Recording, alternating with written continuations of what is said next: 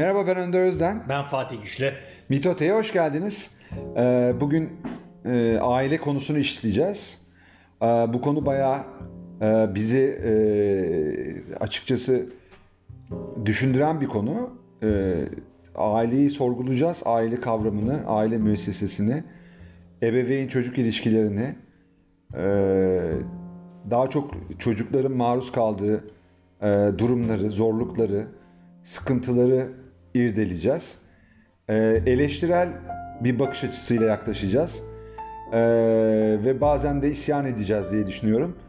E, çünkü e, daha önce de bahsettiğimiz gibi e, iki tane kültür var temelde. Bir tanesi e, korku kültürü. Diğeri de sevgi kültürü, değerler kültürü dediğimiz kültür. Birisi gelişim odaklı, e, diğeri denetim diğeri odaklı, denetim odaklı e, kültürler bunlar. Ve Türkiye e, çok net bir şekilde ifade etmek gerekirse e, Türkiye eşittir denetim odaklı korku kültürünün hakim olduğu bir e, ülkedir diyebiliriz.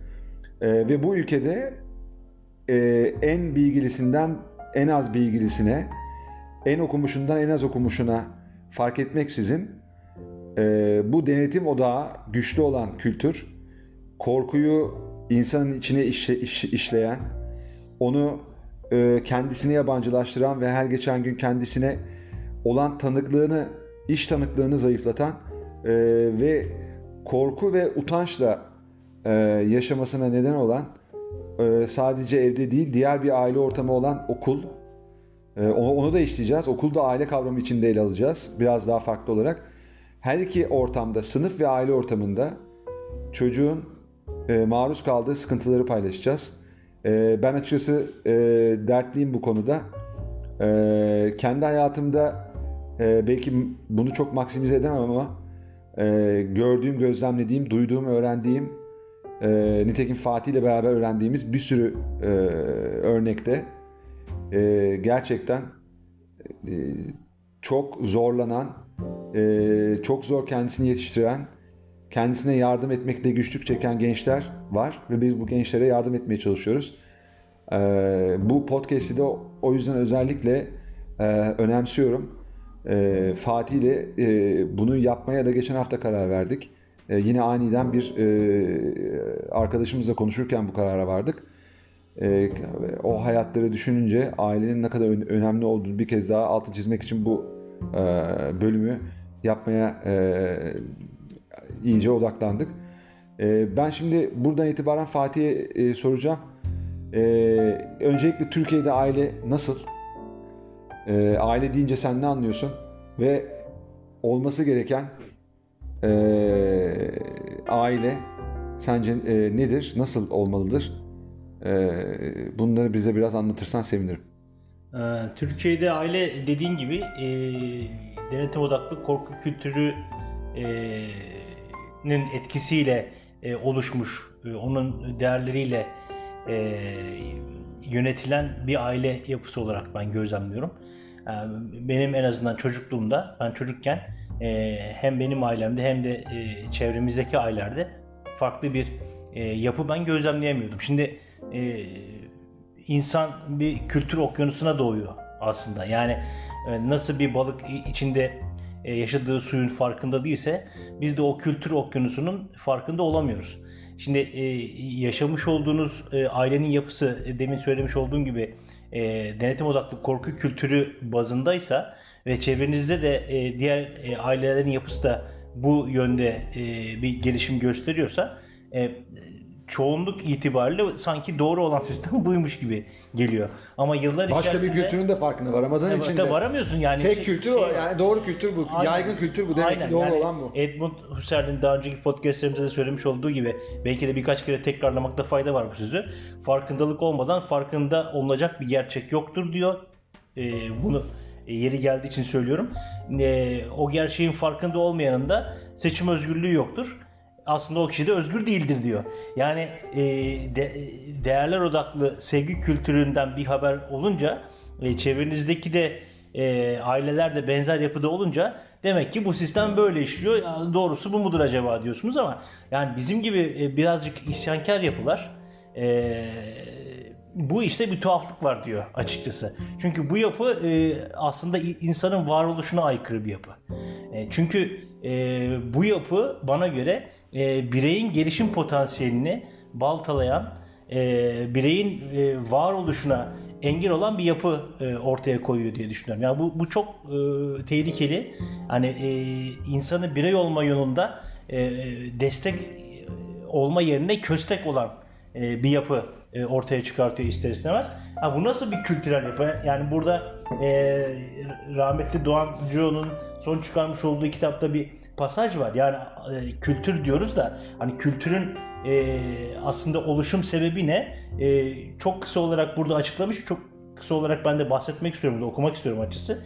E, bir kitap var. E, Jordan B. Peterson'ın e, Maps of Meaning diye. Oradan bir alıntı yapmış. Diyor ki Göremediğimiz bir şey bizi anlamadığımız bir şeyden korur. Göremediğimiz şey içsel tezahürüyle kültürdür. Anlamadığımız şey kültüre yol açan kaostur. Kültürün yapısı bozulursa farkında olmadan kaos geri döner. Kendimizi kaosa dönüşe e, karşı savunmak için her şeyi ama her şeyi yaparız. İnsan her konuda bir başına düşünüp karar vermeye çalışırsa şaşırır. Onun için bir takım ön kabullere yaslanmak zorundadır. İşte bu ön kabuller bir toplumun gelenek görenekleri, örf ve adetleri dediğimiz şeyleri oluşturur. Fakat bu bir denge içinde olmazsa örf ve adetler içinde bireyin bireyselliğini kaybetme tehlikesi vardır. Bazı kişiler eş seçerken, iş seçerken, günlük hayatlarında karar verirken kültür robotluğundan geri kültür robotluğundan gelen kalıplarla mı yoksa kendi değerleriyle mi hareket ettiğinin farkında bile olmazlar diyor. Yani e, aslında bu denetim odaklı korku kültürü yani Doğan Hoca'nın da söylemiş olduğu gibi e, bizim birey olma vasfından uzaklaştıran bir yapıya sahip. O yüzden de e, kalıplayan bir modda hareket ediyor. E, kendi nezdinde bir takım doğruları var. Yani bu bunu bir elbise olarak düşünürsek e, geçmişten gelen demin de söylemiş olduğum gibi e, o kişi çoğunluk itibariyle yapılan eylemlere doğruluk atfettiği için kendi içinde yerleşmiştirmiş olduğu kültür robotluğu vasfındaki o kalıpları da öyle gördüğü için doğru zannediyor. Ve farkında olmadan bir virüs gibi çocuğuna da bunu bulaştırıyor. Anlatabiliyor muyum? Yani e, burada bir şey var. Yani doğru bildiğimiz kalıplayan bir yapı var. Ve e, güç ve korku odaklı bir yapı. Belli bir takım doğruları var. Onların e, dışında e, söylenen fikirlere e, karşıt duran bir duvar geliştiren bir yapı var.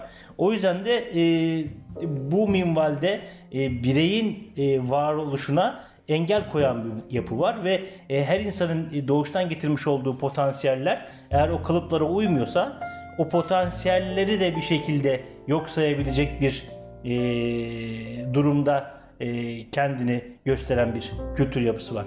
Bu bana göre son derece tehlikeli.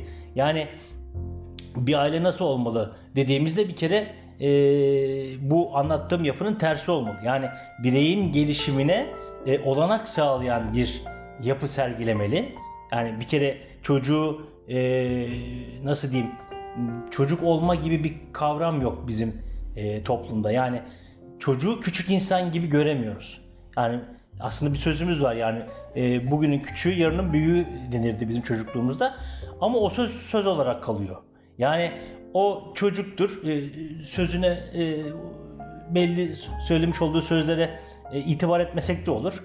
İşte çocuklar ayrı masada yemek yesinler. Hadi bakayım siz gidin oynayın. Yani gibi yani küçümseyen bir tavırla yani onunla sohbet etmekten uzak sadece nasihati sohbet zanneden bir yapı içinde ya da, ya da söylenenlerin çocuğa zarar vereceği düşün, düşün, düşünüldüğü için evet. böyle yapılıyor yani. Evet, Bu yani, anlamaz. O bundan Aynen. dolayı farklı algılayabilir. E, e, onun bilmesine gerek yok. E, onun bilmesi gereken şeyler değil Aynen yani de- değer vermeyen, ileride onun e, yarının büyüğü olacağı şeklinde bir e, vizyona sahip olmayan e, bir yapıda seyrediyor aslında.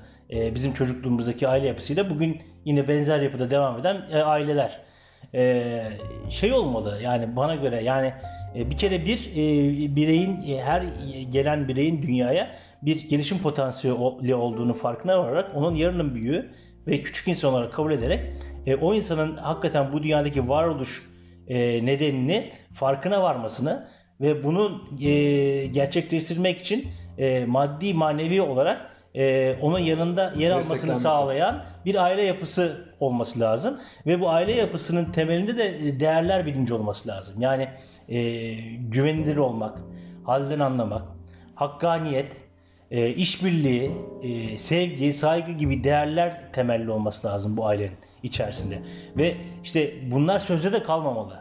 Yani işte hakkaniyet çok önemlidir deyip e, bir ailenin bireyi hakkaniyet değerine uygun olmayan davranışlar yapıyorsa şimdi orada o zaman o e, çocuğa e, doğru bir örnek e, verilmemiş oluyor bana göre. Yani bir kere bu değerler çok önemli. E, çocuğu in- küçük insan olarak görüp onun e, bireysel olarak gelişimine destek veren e, bir aile yapısı önemli. E, ve devamlı e, gelişen ve geliştiren bir aile yapısı olması lazım. Yani burada e, ebeveynlerin e, karı koca kimlikleri de önemli. Yani nasıl e, karı koca olunur?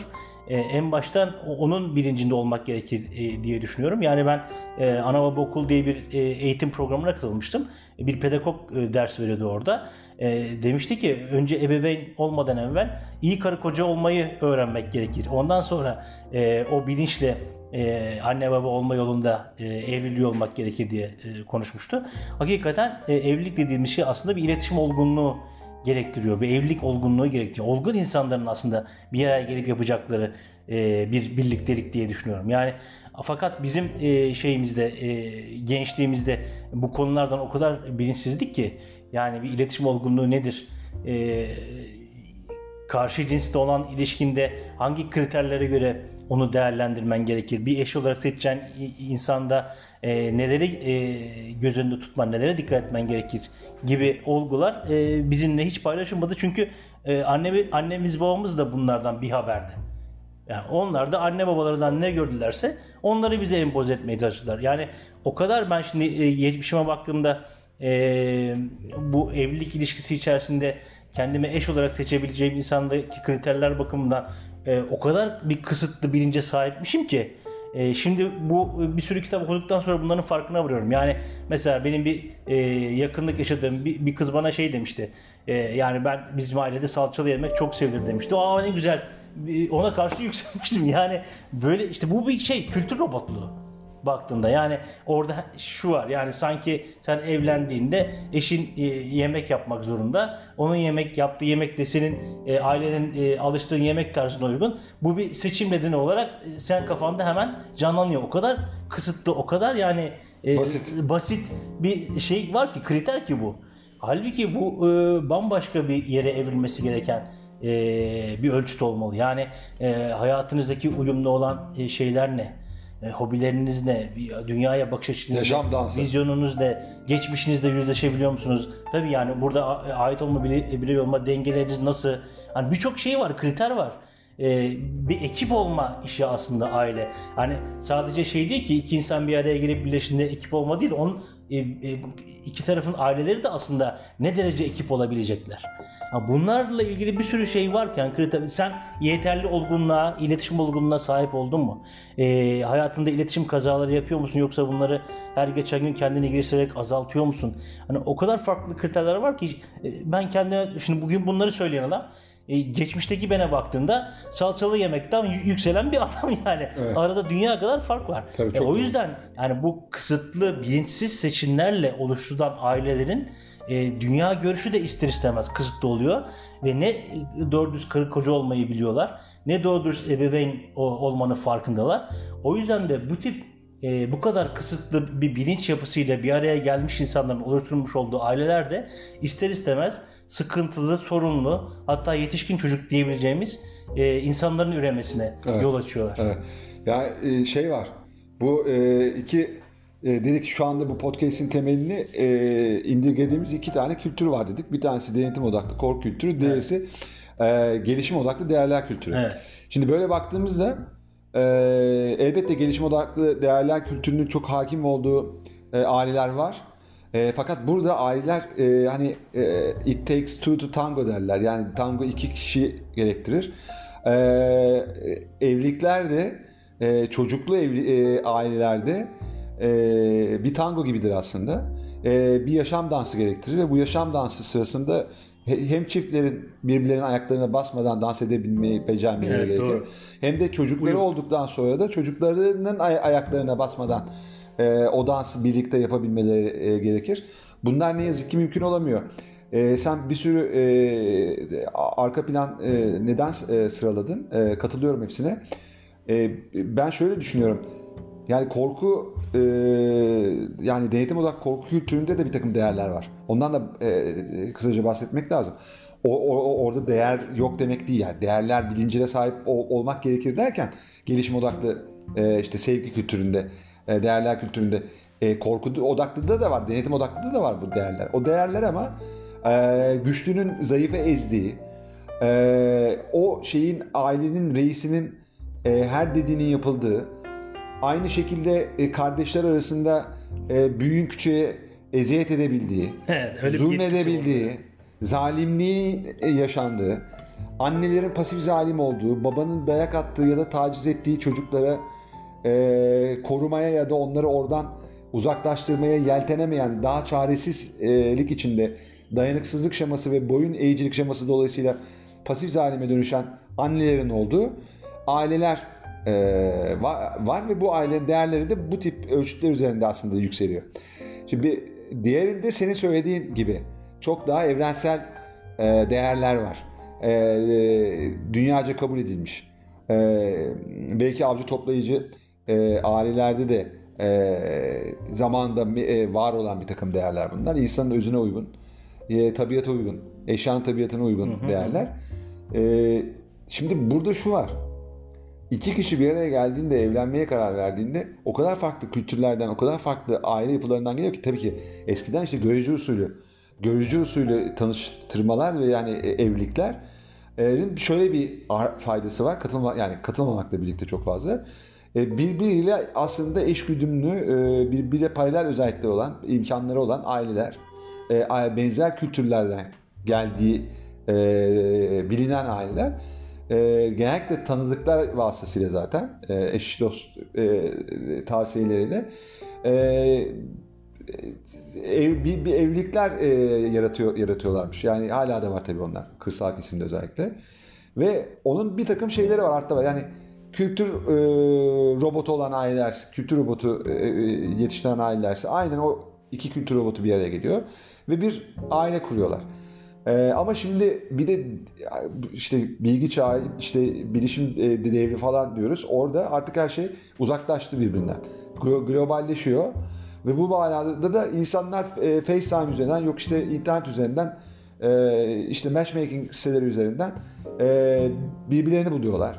E, arkadaş evlerinden tanıştırılanlar bile daha iyi zaten bu bağlamda daha medeni. O da biraz olsun hani benzeşmenin ağırlıklı olabileceği e, şeyler olabilir. Kültürlerden gelmiş olan insanların e, birlikteliklerine e, yardımcı olabilir ama ancak uzaklaşan toplumlar, birbirinden insanlar çok farklı kültürlerden gelmiş birlikteliklere de yol açıyor. Yani ve bu aslında denetim odaklı korku kültüründe büyümüş bir bireyle ya da kişiyle belki birey olamamıştır zaten o e, gelişim odaklı değerler kültüründen gelen bir başka birey ki onun birey olma olasılığı daha yüksek e, bir araya geldiği durumlar da e, söz konusu olabiliyor. Evet. Ve o zaman da içinden çıkılmaz bir ayrım. Çünkü birisi kendini geliştiren çocukluğundan beri gelişimine e, cevaz verilmiş bir şekilde onun elinden tutulmuş anne babanın kitaplarla e, şiirle sanatla kültürle iç içe büyüt, büyüttüğü e, bir çocuk.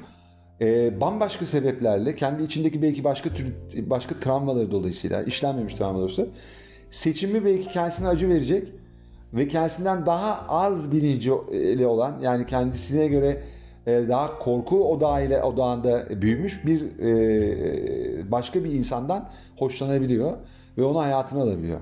E, ve birbirlerine bu insanların e, değiştirmeleri ve birbirlerini, birbirlerini yakınsamaları da mümkün olmuyor.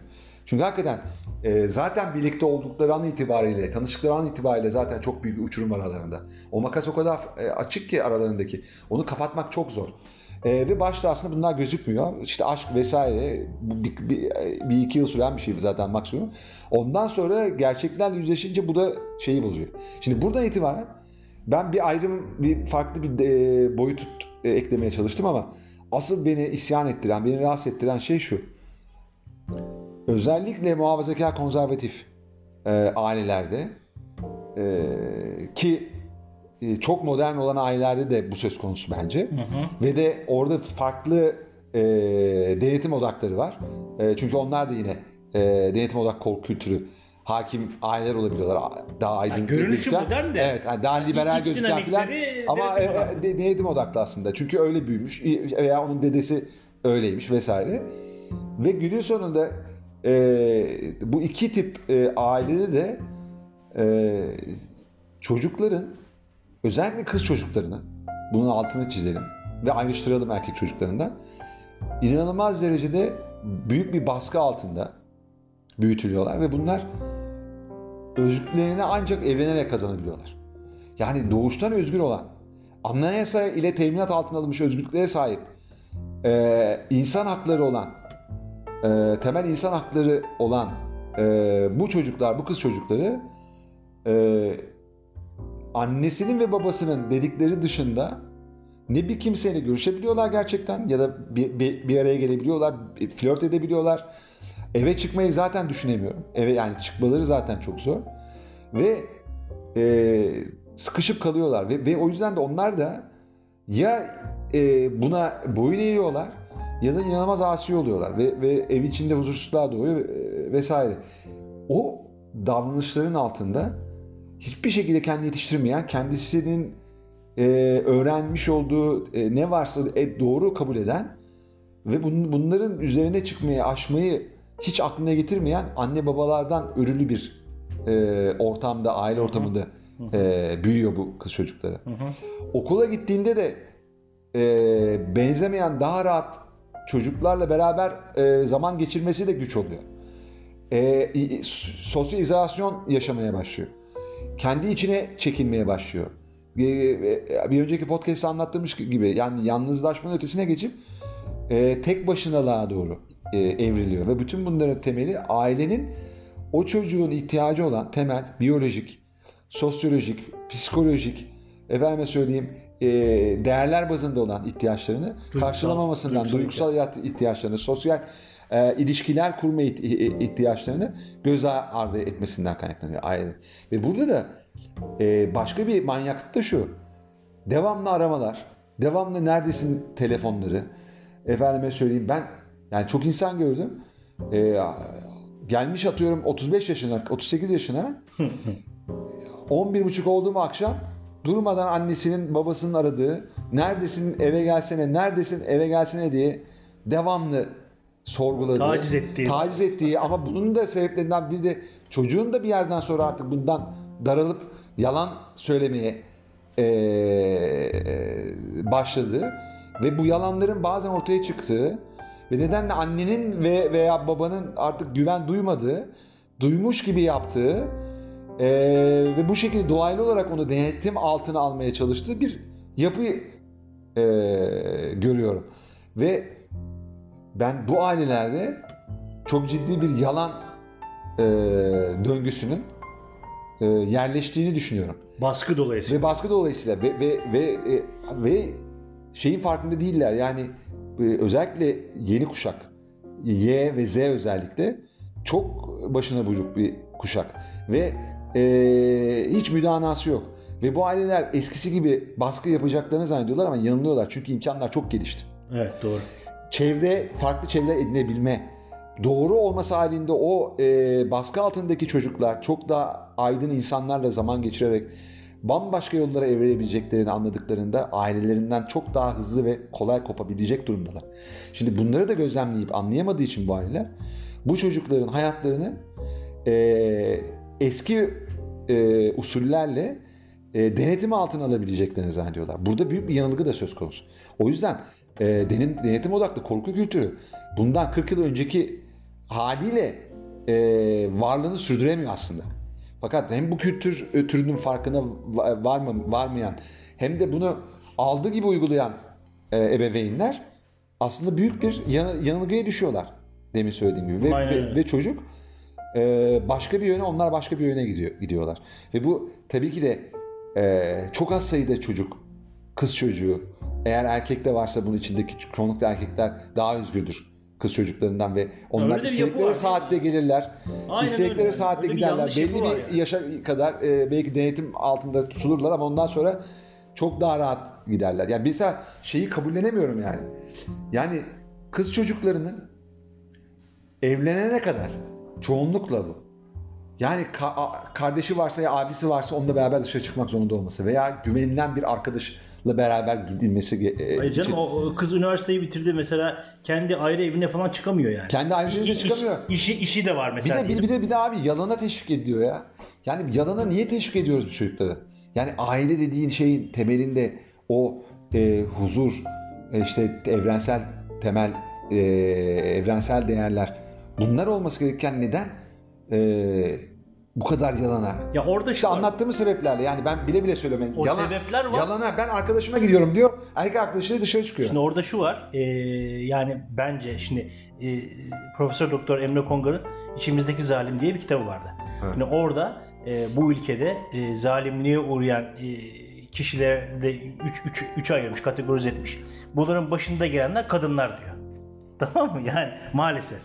Maalesef. Yani buradaki aslında kız kızların üzerinde uygulanan e, baskıların bana göre asıl sebebi orta çağdan gelen şu anda çağ dışı dediğimiz fe- feodal feodal zihniyetin etkileri bence. Yani şimdi işte Cuma günü örneğin Kırmızı Oda diye bir şey var. Evet, E, psikoloji ile ilgili e, bir dizi var. Orada işte bir e, bayanın hayatını anlatıyor.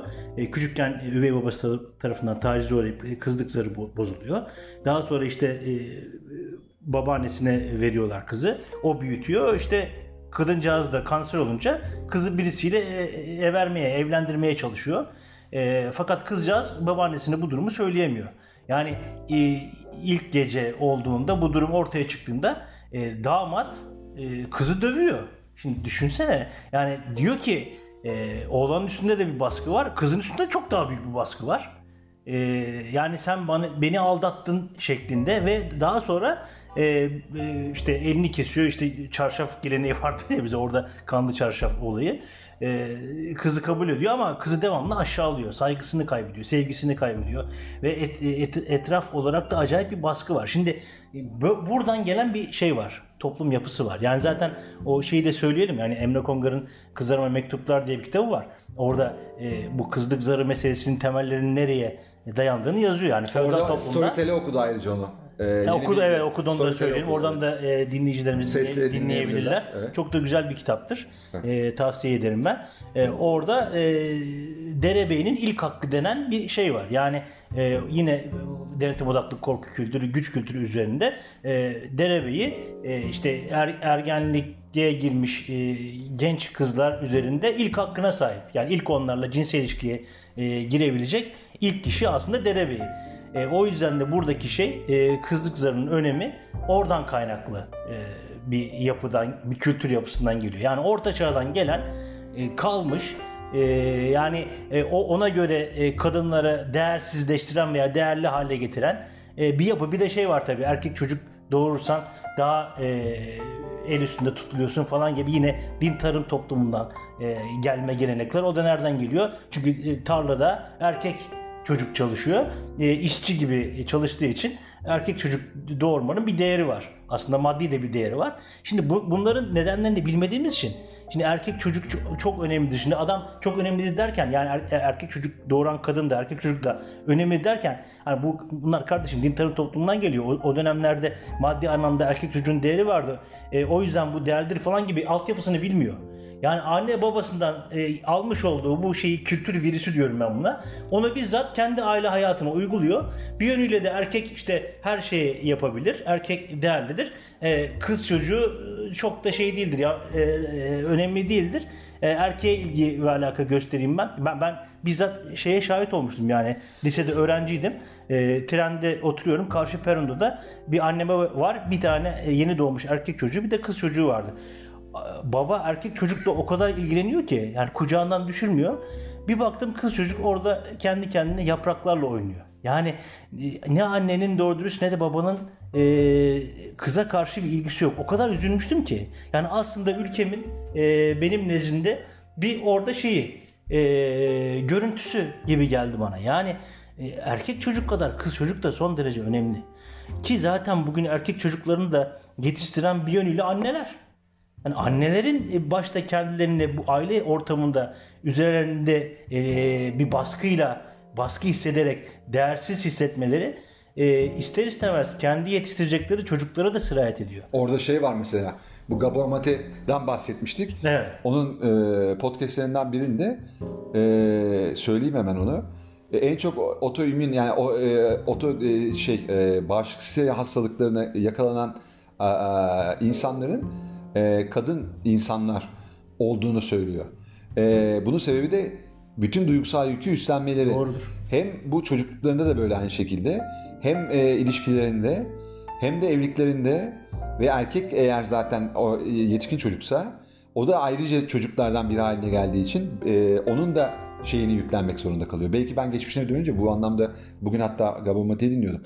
E, ben de daha yetişkin çocuk olduğum dönemlerde ilk evliliğimde özellikle belki de e, ilk eşime bu manada duygusal bir yük e, yüklediğimi Evet doğru. e, görebiliyorum şu anda. Yani bir takım taleplerde bulunmak, şunu yap bilmem ne falan gibi. Yani aynı annene söylediğin gibi. Seni nasıl büyütüyorsun sen de onu aslında eşine uyguluyorsun. da. Aynen öyle. Şimdi orada da baktığında aslında işte gelişen birey olan, yetişkin olma e, yolunda ilerleyen bir e, şey yok. Anlayış, bunu sağlayan bir anlayış yok.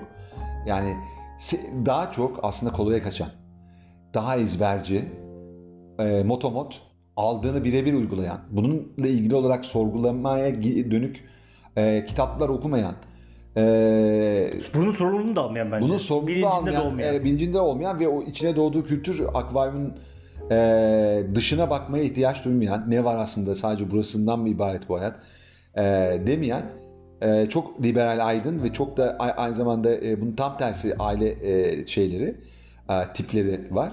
Ve e, peki tabii erkek çocuklarından da bahsetmek lazım. Onların da üzerinde çok büyük büyük var.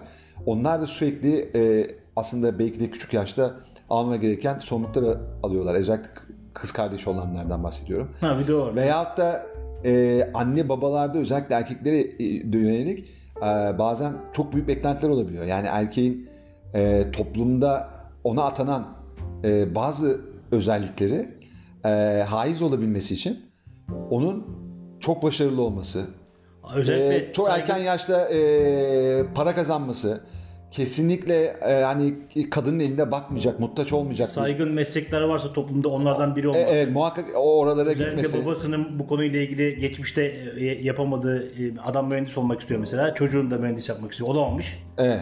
E, gibi baskılar. Gibi, gibi baskılar bunları bunları ağırlıklı olarak erkek çocuklara yapıldığını görüyoruz. Ya bunlar temelde bakıldığında e, bizim aslında e, toplumumuzun e, e, çocuklara küçüklüklerinden itibaren atadıkları misyonlar ve beklentiler e, çok e, zorlayıcı ve hatta bezdirici e, özellikteler.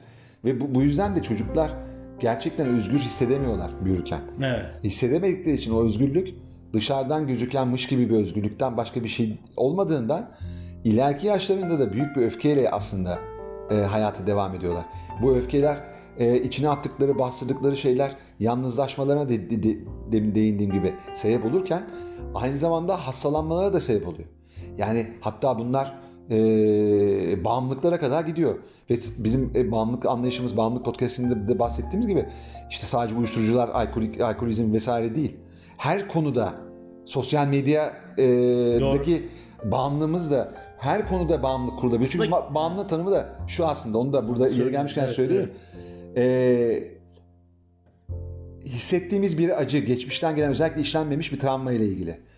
O acıyı dindiren, geçici olarak dindiren ve çok anlam bu anlamda çok da başarılı olan e, bir aracın, bir nesnenin e, özne yerine ikame edilmesi, yani e, insana duyulan sıcaklığın al- alınamadığı bir, çocuklukta ve güvenli bağlanmanın gerçekleşmediği çocuk anne arasında özellikle e, gerçekleşmediği durumda onu e, almasını sağlayan geçici bir rahatlama e, sağlamakla birlikte uzun vadede negatif etkileri olan her türlü e, keyif verici e, alışkanlık diyebiliriz.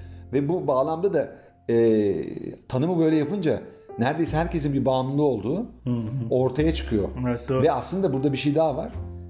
E, biz kavramları içini sadece bize öğretildiği kadarıyla biliyoruz. Ya da duyduğumuz, okuduğumuz kadarıyla biliyoruz. Halbuki daha fazla okudukça, daha fazla sorguladık ve konuştukça bilenlerle hiçbir kavramın bize öğretildiği gibi olmadığını ya da öğretildiği kadar olmadığını anlıyoruz. Ve o kavramın gerçek manasına ulaşmamız mümkün oluyor zamanda. Aynı bizim bağımlılığın gerçekten ne olduğuna bundan 4 ay önce e, Gabor Mate'yi keşfetmemiz sayesinde olduğu gibi. YouTube'daki videosu. Evet, YouTube'daki videosunda. Ve onun üzerine zaten biz bağımlılık podcast'ini yapmıştık. Yine o hoş bir tesadüftü bizim için. Ve biz onu gerçek kıldık. Ee, hayatımızın içine adapte ettik o kavramı. Daha iyi anlayarak, özümseyerek. Şimdi ben Gavamati'nin diğer kitaplarını da aldım. Ya burada baktığımda travma, bağımlılık e, ilişkisinin çocuklukta ebeveyn çocuk arasındaki temasa bağlanma şekline e, ve e, çocuğun aile ve sınıf ortamında ya da sosyal çevresinde yaşadığı e, acı verici, kaygılandırıcı, zorlayıcı durumlara bağlı olduğunu e, görüyoruz. Ya burada şey de var tabii bizim toplumda. Yani e, bizim çocukluğumuzda da vardı. Yani bir sevgi göstermeme var çocuğa. Yani geçmişten gelen e, benim ba- babaannem işte anneme söylemiş. E, daha önce podcast'ta bahsetmiştim galiba. Hani fazla sevgi gösterme çocuk şımarır. Ya böyle bir önerme var yani. Ya tam tersine e, anne babanın e, çocuğa koşulsuz sevgi göstermesi lazım onu. Yani çocuğun annesi babası tarafından koşulsuz olarak en başta sevildiğini hissetmesi lazım. Çünkü sevgi e, insanın temel ihtiyaçlarından birisi. Hani sevgi çok büyük bir enerji yani. Bunu en başta göstermesi gereken e, anneler ve babalar bunu yapmazsa e, tabii ki bir takım eksikliklerle yetişmiş, travmalarla yetişmiş bir sevgisizlik de bana göre e, bir şeydir. Bir travma yaratan bir durumdur. Hatta işte Gülseren Budayıcıoğlu Kırmızı Oda dizisinin e, kitabından esinlenerek, onun kitabından esinlenerek yapılmış bir dizi. E, o şöyle diyor, sevgisizlik bir şiddet dilidir. Bir şiddet dilidir diyor yani sevgisizlik. E, ister istemez bu çocukta bir travmaya yol açıyor. Ve e, senin de demiş olduğun gibi yani Gabor de söylemiş olduğu gibi işte e, bir boşluğa da yol açtığı için o boşluğu ister istemez haz yaratan nesnelerle insanlar doldurma ihtiyacını gidiyor ki bu da dönüp dolaşıp bağımlılığa yol açıyor. Yani bağımlılığı sadece uyuşturucu bağımlı olarak görmemek lazım. Tabii yani dediğim gibi. alışveriş bağımlılığı, Tabii. dediğin gibi senin sosyal medya bağımlılığı, cinsellik bağımlılığı falan bir, bir sürü şey var. Bir Tabii. sürü şey var. Yani e, şey de e, giriyor burada devreye. E, ailelerin, ebeveynlerin de aslında e, bilerek, isteyerek yapmadıklarında Tabii ki, biliyoruz. tabii Çok ki. ciddi anlamda şiddette ma- e, maruz bırakılarak büyütülmüş, tacize, sözlü ya da fiziksel şiddete maruz e, bırakılarak e, büyütülmüş e, insanlar ileride evlendiklerinde eğer hiç değişmemişlerse ve gelişmemişlerse ki bizim yani bu denetim odak korku kültüründe genellikle bu beklenir. Gelişmemesi ve değişmemesi beklenir. O yüzden bunu aynı aktarıyor. Burada bir şeyleri yok ama orada bir sorumluluk e, şeyi var. E, nüansı var. Bir yerden sonra değişme sorumluluğu na sahip olduğunun bilincinde olması lazım. Aslında her insan. insanın olması lazım. Evet ve, ve o Ama sonra- ebeveynlerin için daha önemli. Evet, daha önemli çünkü o çocuğun hayatını doğrudan etkiliyorsun. Ve e, bu bağlamda ben şunu demek istiyorum. Hatta söyleyeceğim demiştim sana. Aynen şu cümleyi kuracağım. E, evet, e, çocukların böyle olması e, anne babaların suçu değil. Dolayısıyla anne babalar bunu bilerek yapmazlar ama günün sonunda çocukların ağzına sıçarlar.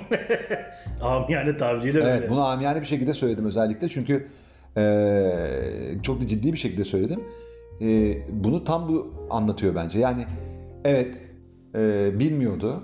Evet elinden gelen en iyisini yaptı. Ama ben oraya doğmayı seçmedim. Ve ben daha iyisini hak ediyordum. Ve daha değerli bir insan olarak yaşamayı hak ediyordum.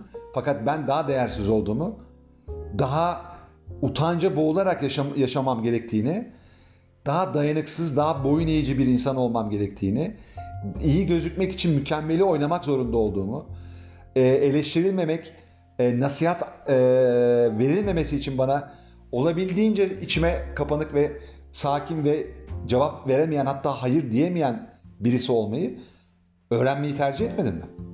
Hı hı hı. Yani ben e, kendimden bahsetmiyorum burada ben derken büt, e, bütünüyle. Ama bu benlerden çok var ve bu benler e, sessiz çığlıkları duyulmayan benler. Hı hı hı hı. Ve bi- bizim burada yapmaya çalıştığımız bugün özellikle isyan ederek bazı şeylerden bahsederken yapmaya çalıştığımız da tam da bu sessiz çığlığı sesli hale getirmek aslında. Aynen öyle. Yani kadınların e, öne çıkarmamızın sebebi de bu. Yani ailelerin bu baskıları, bu e, el alemcilikleri, mahalle baskısından e, artık mahalle diye bir şey kalmadı çok fazla öyle komşuluk falan da kalmadı ama e, büyük kentlerde tabii kalmadı. Kırsal kesimlerde hep var. Bu, bu, bu, bu- hala etkileniyoruz. Yani kim ne der, nasıl bakar, ne olur, namus, bilmem bunlar yani artık bu devirde, bu yüzyılda e, yani bunlar artık e, değiştirilmeli. Bunların yerine çok daha e, geliştirici, daha yaratıcı, daha e, insanları e, hayata e, bağlanmalarını kolaylaştırıcı değerlerin, yaklaşımların ve inançların e, gelmesi lazım. Aynen katılıyorum sana. Bir de şöyle bir paradoks da var. Yani e, galiba Yaşar Nuri Öztürk'ün kitaplarında okumuştum. E, Bir şeyin eleştirilmesi ve üzerini kapatmak isti- istiyorsanız eğer diyor kendisi ona onu kutsallaştırırsınız diyor. En kolay yolu o diyor. Yani bir şey kutsalsa eleştiriden uzak hale getirirsiniz onu diyor. Yani Allah rahmet eylesin Yaşar Nuri Öztürk sevdiğim bir yazardı.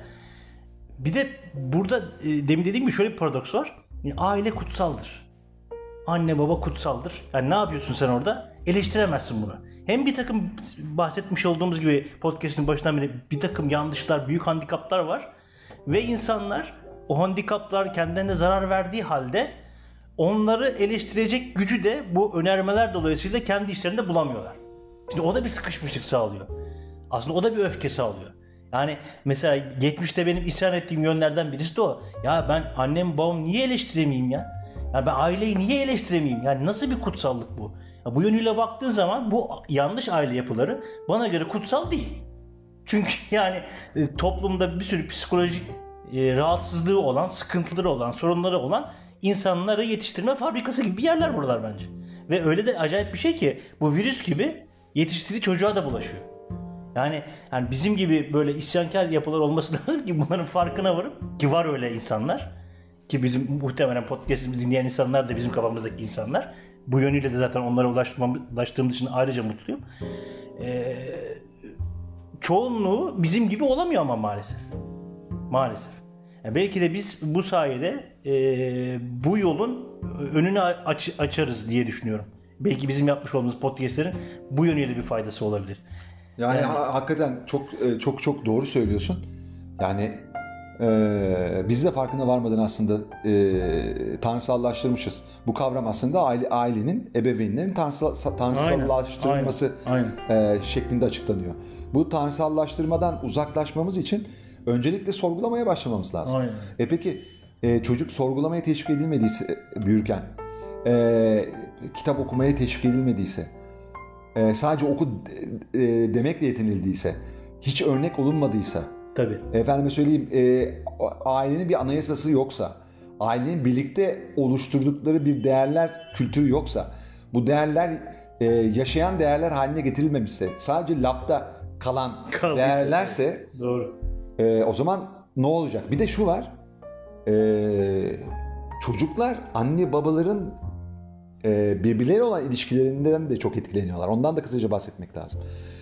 Kutsallaştırdığımız anne babalarımız aslında birbirleriyle de iyi geçinmiyorlar çoğunlukla. Hı hı hı. Ee, kavgaları, kavga ediş şekilleri, birbirlerine karşı e, konuşmaları, üslupları, ses tonları, bağırıp çağırmaları, bunları rahatlıkla ve bilinçsizce büyük bir körlük içinde yapabilme e, hoyratlığı sergileyebilmeleri çocuğu doğrudan etkiliyor.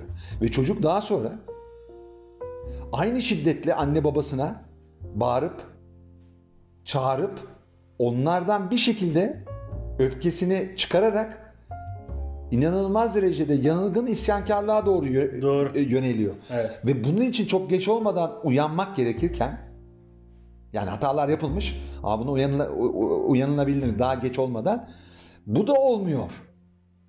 Ve karşılıklı birbirlerine bağırabilen ya da karşılıklı birbirleriyle konuşurken birbirlerini dinlemeyen sadece kendi e, doğruları ve gerçeklikleri üzerinden birbirlerini algılayan benim doğrularım bunlar. Bu doğrular ışığında ben seni anlar ve dinlerim. Ama bu doğruların dışına çıktığında benim seni kabullenebilmem mümkün değil. Mümkün değil.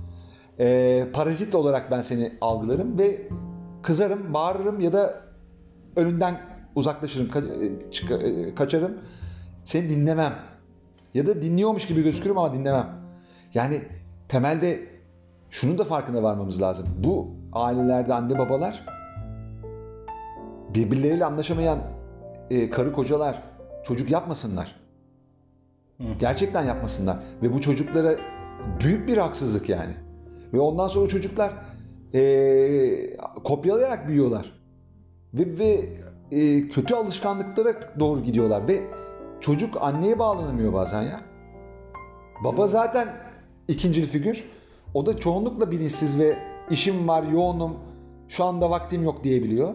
Ya da çocuk yetiştirmek kadının görevi. Evet. Benim görevim değil diyor. Değil diyor. Yani bizim jenerasyonda artmaya başladı daha e, anaç babalar mesela. Ben onlardan biriyim e, kanımca. YZ'de gitgide artıyor bunlar. Bunu eminim bunu böyle olduğunu. Bu çok sevindirici bir birçok açıdan. Ama temelde baktığımızda halen daha Y kuşağında olan çocuklar söz gelimi Z'de de bu noktalarda çok sıkıntılı bü- bü- bü- büyüyen e, iyi örneklerle karşılaşmayan anne babaların davranışları anlamında ve e, olduğu gibi kabul edilmeyen ve sevildiğini düşünmeyen bir sürü çocuk var. Tabii şey de var tabii bu bu toplum işte ailelerden oluşuyor diyoruz ya. Aslında e, bizim olması gerektiğini söylemiş olduğumuz aile yapısında değerler kültürü bazında bir e, ister istemez demokrasi kültürü de gelişiyor. Sen dedin ya demin e, o çağrışım yaptı abi anayasası olması lazım dedin. E, toplumun genelinde olması gerektiğini söylediğimiz şekilde aileler yoksa zaten o toplumun genelinde demokrasi kültürü yayılamıyor maalesef. Yani hep diyoruz ya bizde zaten demokrasi yoktu gibi yok ki zaten gibi bir serzeniş vardır. Ama bunun altı hiç doldurulmaz ya. Yani niye yok kardeşim? Yani de- demokratik sistemle yönetiliyoruz ama işte bu altta aileden gelen, ailenin Aileden önce gelen- aslında eğitim öğretim sisteminde çocuklara yuvadan itibaren aşılanması gereken bir Tabii şey. ama önce ailede olması aile olduğunda da onu zaten yerleşik ol- olduğu için o bünyede onu sunabilsin çocuğuna ve aile ortamına. Eğitim sistemi de tabii ki öyle ama yani bir ailede aile içinde öncelikle insanlar bazında bu kültürün yerleşip gelişiyor olması lazım. Aile sonra okul ortamı Doğru- bence. Çok doğru ama o aileyi kuran yapının içindeki anne baba, karı koca, e, çocuk da o da. Eğitim öğretim sisteminde eğer anne baba vermiyor idiyse bile Ha tabii ki orada eğitim tabii ki ona önemli. orada ezberci bir eğitim yerine anlamlı ve doyurucu Zaten bir e, şey, eğitim e, e, öğretim verirse Doğan Cilo da şey diyor yani e, ailenin tamamlayıcısı okuldur diyor. Hani ailede verilemeyen, verilemeyen şeyleri okulun tamamlaması lazım diyor. Ama okul eğitim sisteminde de okul yapısında da bizim toplumda yine denetleyen bir e, korku kültürü, güç kültürü egemen olduğu için maalesef çocuk aileden alamadığı şeyi okuldan da alamıyor. En azından bizim çocukluğumuzdaki eğitim sistemi böyleydi. Ha, şu anda da öyle. Hiç merak etme. Ezber Merak- sistem devam ediyor. Anladım. Yani sen gidip de e, ben görmüyorum büyük projeler verildiğini edildiğini. Yani Anladım. yani Maalesef diyelim o zaman. Git araştır. E, kütüphanelere giden ben lise öğrencisi, orta okul öğrencisi görmüyorum. Yani öyle bir şey yok. Ya bu olmadığı sürece, kütüphane bilinci olmadığı sürece, her çocuğun kendi odasında bir e, kütüphanesi olmadığı sürece, orada periyodik olarak kitap oku- okumadığı sürece, hele bu sosyal medya ile, internet çağında vesairesiyle her geçen gün bundan uzaklaştığı e, için bu çocuklar ne yazık ki aile de bunu önleyemediği için çünkü kendisi de öyle çünkü kolaya kaçmaya alışmış. Çünkü zor bir iş. İşte irade terbiyesi diye bir kitap okuyorum şu anda. Sen de aldın onu. Bana sen aldın hatta. Teşekkür Evet, ederim. Ama benim Pamir diye bir arkadaşım var. Çok seninle tanıştıramadım da. O, onun önerdiği bir kitaptı. E, Jules Payon'un. Ve inanılmaz iyi bir kitap. E, bitirdim onu. iradesini terbiye edememiş ve bunun gerektirdiği disiplini ve düzeni ve programlı e, yaşamı hayatlarına adapte edememiş insanlar çocuklara iradeyi telkin edemezler. İradeli kılamazlar onu. Zaten Önder'cim yani bu niye olmuyor? Çünkü aileler çocuklarına o daha önceki podcastlerimizde de bahsetmiş olduğumuz gibi bireysel özgürlük alanı tanımıyorlar sorumluluklarını alacak. Yani çocuğa onu tanıyacaksın ki orada çocuğun yapmış olduğu hatalar varsa çocuğa onlardan ders alabilme imkanı da sağlayacaksın ki e, sevapları varsa onları da öveceksin tabi. Hani o alanı tanımadıkları için e, bizim toplumda çocuk sorumluluk bilinciyle de gelişmiyor. Zaten sorumluluk bilinciyle gelişmeyen insanların oluşturmuş olduğu toplumda ister istemez bir güven değeri de gelişemiyor. Evet. Çok doğru söylüyorsun. Evet. Evet. Çok doğru. Asıl Bu- nedeni bu yani bu, bu, bu, bu, bu tabii. Yani aile e, şeyi kavramı çok e, derin bir Derin, kavram. evet, derin. Ve bizim Evet. e, ve bizim e, belki bahsedemediğimiz bir sürü e, açısı var. E, şeyi de son bir kez değineyim o da aklımda kalmasın. Yine ailenin bu e, maladaptif e, özellikleri nedeniyle e, özellikle kız çocuklarının e, cinsel hayatlarında da çok ciddi sıkıntılar oluyor. Korku ile e, Maalesef. e, baskıyla ve denetimle Rahat e, değiller. şey oldukları için rahat değiller. İşte bu e, bir sürü vajinismus gibi Evet. bir sürü hastalık var. Maalesef. Ve e, en doğal fiziksel ihtiyaçlarından birini e, olması gerektiği gibi deneyimleyemiyorlar. Ve bu çok acı. E, ve bunlar bazen evliliklere mal oluyor. E, o e, kadının e, kendisini tam hissedememesi neden oluyor. Bütün aileler yani sen arkadaş tamam senin e, kendi ailen, anne baban, işte onun anne babası bilmem ne aile kültürünüz içinde asla kabul edilmeyecek bazı şeyler var. Bunu anlıyorum. Bu da senin aile değerlerin. Ama bu değerler e, zamanın ruhuyla uygun değil. O insanın öncelikle tabiatıyla, varoluş nedeniyle, Doğru. e, efendime söyleyeyim, onun içindeki mekanizma ile uyumlu değil. Evet. Biz nasıl yetişirsek değiştirelim. Eğer bu aşıladığımız değerler, davranış biçimlerimiz eğer eşyanın tabiatına, evren yasalarına, e, insanın biyolojik yapısına, fizyonomisine aykırıysa hiçbir zaman sağlıklı bireyler Yetişmeyecek. yetişmeyecek, yetiştiremeyeceğiz. Doğru. Ya bu çok önemli. O yüzden aileler bilemeyebilirler. Ama öğrenmemeleri demek değil bu. Bu podcast'i dinleyen ve sonraki e, yıllarda belki dinleyecek olan potansiyel dinleyicilerimizin şu podcast'ten sonra artık çocuklarıyla ilgili, kendileriyle ilgili kendilerini geliştirebilecekleri, o ufuklarını açabilecekleri, yanlışlarını, doğru bildikleri yanlışları kabullenebilecekleri bir e, serüvenin içine soksunlar kendilerini. Ve sınırları daha güçlü, çocuklarını zenginleştiren, yaşamlarını zenginleştiren insanlara dönüşsünler. İnşallah benim gençlerden Ya çok seviyorum, ya. çok seviyorum da yürümüyor bu işler. Çok seviyorum seni. Sana güveniyorum ama etrafa güvenmiyorum da olmaz. Olmaz evet. Olmaz. Ama ben Ya- gençlere güveniyorum. Yani e, Y olsun, Z kuşağı olsun e, güzel dinamik bir kuşak geliyor. E, bilgi de tabii, bilgiye ulaşım da kolaylaştığı bir dönemden geçiyoruz. E, bilinç seviyesi bana göre e, her geçen gün yükselecek diye düşünüyorum. Ben, yani bunları konuşuyoruz. Belki olumsuz negatif şeyler konuşuyoruz ama ya benim e, geleceğe yönelik e, umudum var bu konuda. Ya bir zaten- şekilde insanlık bilinç evrimi yaşayacak. Tabii, yaşıyoruz zaten Bu gibi abi. şey yaşıyoruz şu anda. Bu gibi e, podcastlerle veya benzer e, konuşmalarda bu e, evrime katkıda bulunacak. Evet bize bize yazanlar var. Daha fazla biraz artmaya başladı. Artmaya başladı. Bu da çok sevindirici ve onların yazdıkları da e, çok ciddi bir e, bilinç evriminin yaşandığının kanıtı ve e, öyle e, farklı yaş gruplarından yazanlar oluyor ki Evet, inanılmaz yazıyorlar yani. İnanılmaz konuşuyorlar. Hepsiyle tanışmaya çalışıyoruz. Bu arada biz onu da söyleyelim. evet. Zoom yapıyoruz e, ve onları tanımaya çalışıyoruz. Biz ayrıca her bir şeyimizde olabildiğince görüşmek de çabası İletişim içindeyiz. Tabii ki bu e, paralel e, dünyalara sahip olmamızla alakalı e, biraz da. E, bu noktada bence yine her şeyi söyledik. Evet. E, İçimizi eksikler kaldı bir ama bizim bugün söylemek istediklerimizi en azından en kapsadık. azından söyle. Tabii. Kapsadık. Mutlaka eksik vardır. Eksik ya. var. Belki aile 2'yi de yaparız e, haftaya veya bir, bir sonraki e, dönem ama e, ben gayet tatmin oldum e, Ben- ben de oldum, diyebilirim. evet. E, benim bir başka bir tavsiyem olacak. E, bizim podcast'i ben e, yaklaşık bir buçuk aydır e, Spotify'da var. Başka yerden dinlemediğim için bilen bilemiyorum. E, konuşma hızını e, arttırabildiğim bir şey var. E, podcast açtıktan sonra dinleme e, penceresi açıldığında sol altta e, diye bir şey var. Onun üzerine tıkladığınızda 1.2, 1.5 falan gibi o konuşma hızını otomatik arttırabiliyorsun. Ee, bizim konuşmamızda bazen S'ler oluyor, E'ler oluyor. Özellikle ben çok E yapıyorum. Evet. E'ler falan oluyor. o E'lerden sıkılanlar. Beni Dilara diye bir arkadaşım var. Sağ olsun e, uyarmıştı çok çok önce. E, ona da selam olsun buradan. O da e, bizden çok daha kıymetli işler yapıyor. E, spiritüel anlamda da öyle. Çok e- eğiliyorsunuz. İşte önünüzde bir şey olsa daha iyi olur falan. Biz tabii asiyiz. Yani bildiğimizi okuyoruz biraz. E, onun dedikleri çok kıymetli. O ayrı. Onu dikkate almadık da değil. Yaptığımız zamanlar da oldu. Önümüze kağıda yazıp e, bir, bir, şeyden sistematize ettikten sonra konuştuğumuz.